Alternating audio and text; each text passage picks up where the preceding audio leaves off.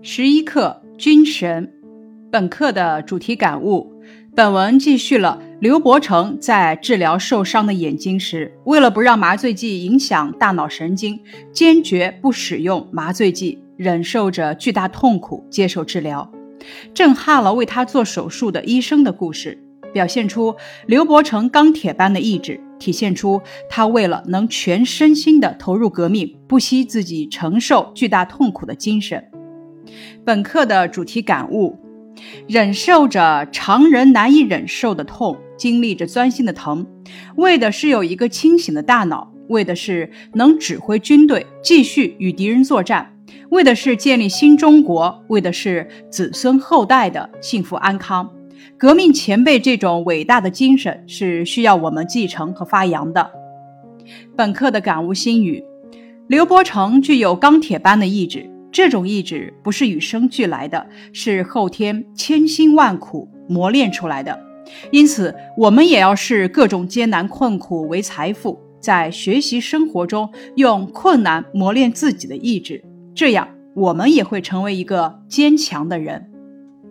刘伯承之所以被称为军神，是因为他不同于凡人，具有超人的品质。而某些品质不是天生就具有的，是后天训练的结果。我们虽然不能成为像刘伯承那样的军神，但是我们应该以他为榜样，向他学习，有意识地磨练自己的意志与毅力，养成良好的行为习惯，做一个优秀而又坚强的人。下面咱们来学习一个归纳主题的办法。在阅读写人的文章时，要通过对人物的语言、动作、神态、心理、外貌等描写分析人物性格，这样才能领会作者的写作意图。此种属于性格分析法。比方说，《军神》这篇课文中，在描写刘伯承治疗眼睛的过程中，人物的一言一行表现出了他钢铁般的意志。这种精神正是作者所要赞美的，是文章的主题。下面咱们看本课的写法总结。首先是综合运用多种描写手法，常用的人物描写手法有语言描写、动作描写。心理描写、神态描写等等，在本课中，作者运用的是多种人物描写手法来叙述沃克医生的表现，从侧面衬托出刘伯承钢铁般的意志。运用事例，听到这里，白发苍苍的船长扑通一声跪在黑人孩子面前，泪流满面，孩子。不是我救了你，而是你救了我啊！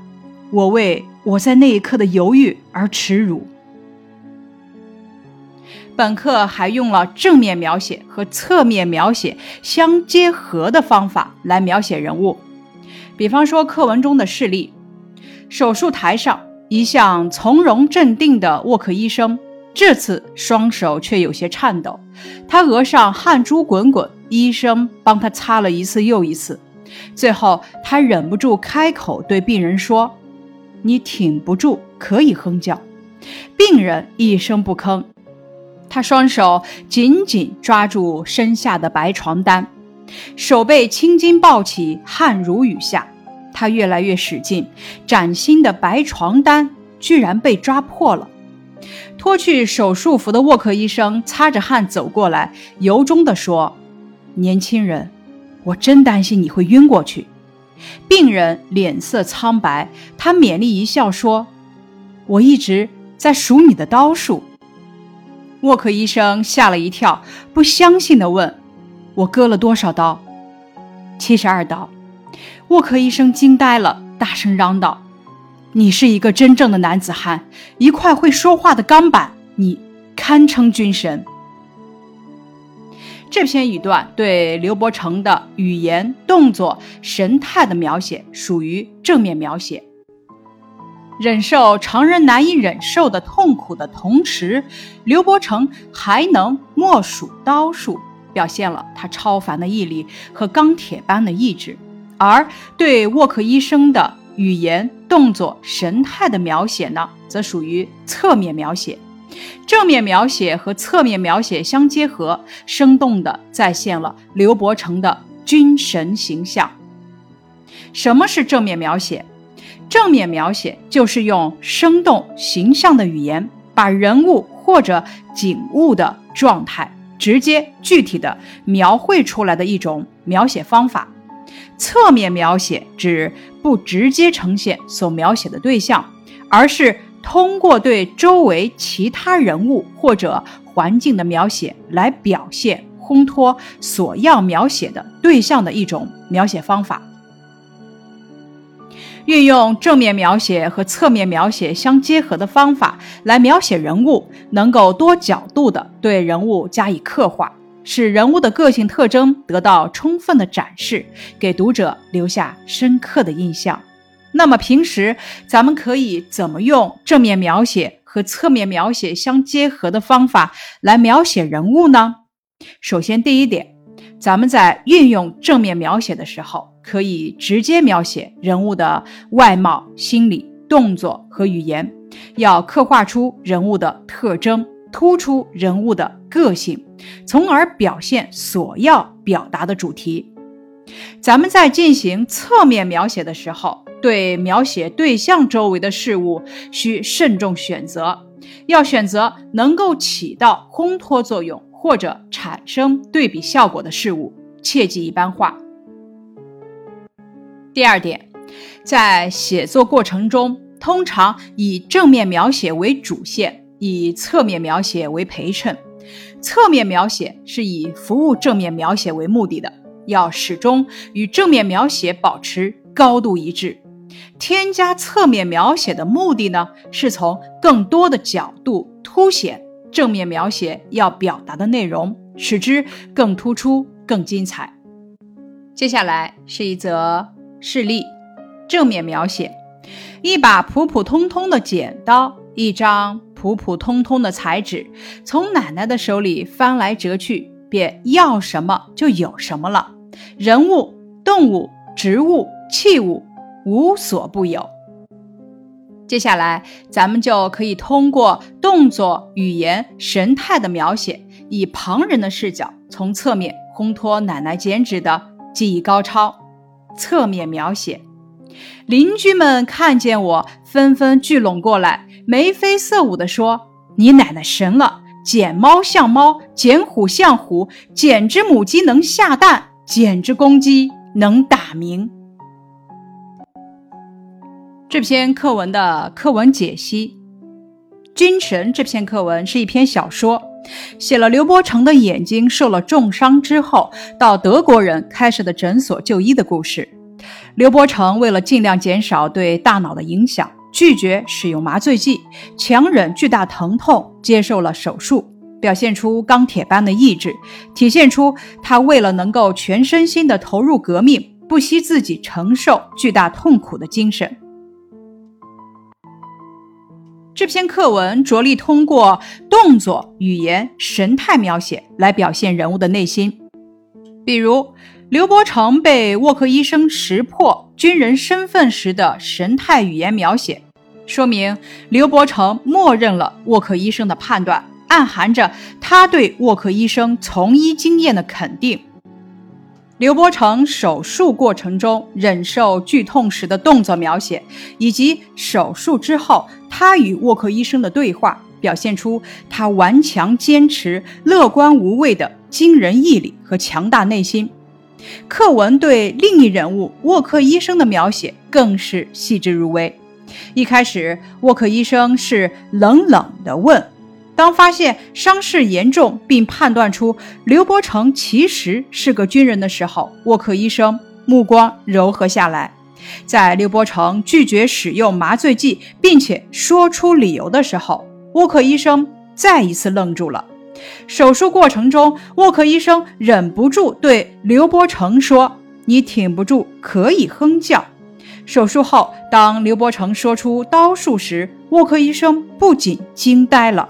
而且还大声嚷道，接着脸上浮现出慈祥的神情。最后，当知道病人的真实身份时，沃克医生则是肃然起敬。这一系列的描写表现出沃克医生对刘伯承由冷漠到赞许，再到关心、钦佩、敬仰的内心变化。在这篇课文的课后的阅读链接安排了《丰碑》这一文，供咱们拓展阅读。原作是在《解放军报》发表的。最后，咱们看一下这篇课文的重点句子解析：一。重庆临江门外，一个德国人开设的诊所里，医生沃克端坐在桌后，他头也不抬，冷冷地问：“你叫什么名字？”沃克医生面对眼前的病人，表现出的头也不抬、冷冷的态度，表现了他孤高自傲的性格。第二句：“你是军人。”沃克医生一针见血地说：“我当过军医，这么重的伤势，只有军人。”才能这样从容镇定。沃克医生的话表明，他对眼前的病人有了新的认识，一针见血表现沃克医生态度果断，衬托了年轻人的镇定。第三句，沃克医生的目光柔和了，他吩咐护士准备手术。沃克医生的目光变得柔和了，在先前冷淡的态度有了明显转变。因为面前的年轻军人在伤势严重的情况下表现得从容镇定，具有顽强的意志，他从内心钦佩这样的军人，所以在神态上也有了相应的变化。第四句，病人平静地回答：“沃克医生，眼睛离脑子太近，我担心施行麻醉会影响脑神经，而我今后需要一个非常清醒的大脑。”平静这个词语表现出病人的态度非常冷静。他向沃克医生说明拒绝使用麻药的原因。这样镇定从容的军人让人肃然起敬。为了有一个清醒的大脑，为了以后能够指挥打仗，所以刘伯承毫不犹豫地拒绝使用麻醉剂。从这里，咱们看到一位伟大的、意志坚定的军人形象。为了革命事业的胜利。甘愿忍受常人难以忍受的痛苦，他的这种行为让人动容。第五句，沃克医生再次愣住了，竟有点口吃的说：“你你能忍受吗？你的右眼需要摘除坏死的眼球，把烂肉和新生的息肉一刀刀割掉。”再一次愣住，口吃。形象地表现了沃克医生听到病人回答之后的震惊。这种手术的痛苦绝非常人所能忍受，而病人竟然拒绝使用麻醉剂，他从来没有遇到过这样的情况。侧面衬托出病人的顽强意志和从容镇定的心态。一刀刀可以去掉吗？为什么呢？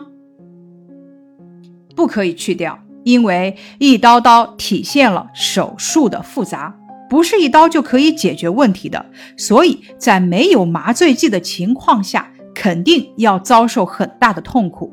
如果去掉一刀刀，那么就没有这种表达效果了。第六句，手术台上一向从容镇定的沃克医生，这次双手却有些颤抖，他额上汗珠滚滚，护士帮他擦了一次又一次。从容镇定与颤抖、汗珠滚滚形成了鲜明的对比。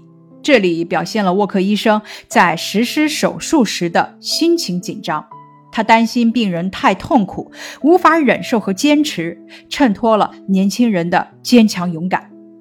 第七句，沃克医生惊呆了，大声嚷道：“你是一个真正的男子汉，一块会说话的钢板，你堪称军神。”这句话运用的是比喻的写作手法，把年轻人比作会说话的钢板，直接表达的是沃克医生对年轻人的敬佩和赞美之情，点明了文章的中心。